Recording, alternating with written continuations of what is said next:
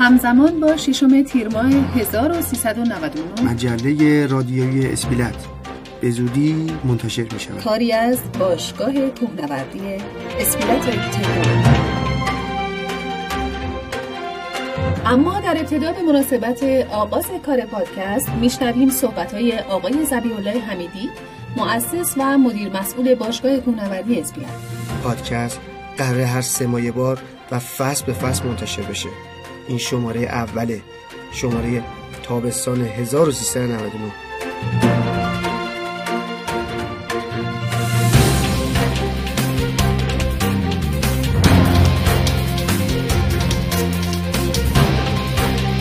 من ساقی محمودی.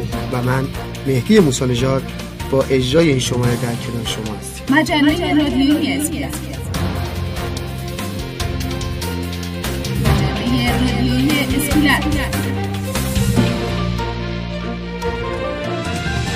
در چهاردهمین سالگرد تأسیس باشگاه کوهنوردی اسپیلت مجله رادیویی اسپیلت به زودی منتشر می شود شماره اول با نگاه به کوهنوردی در تئاتر سینما و تلویزیون.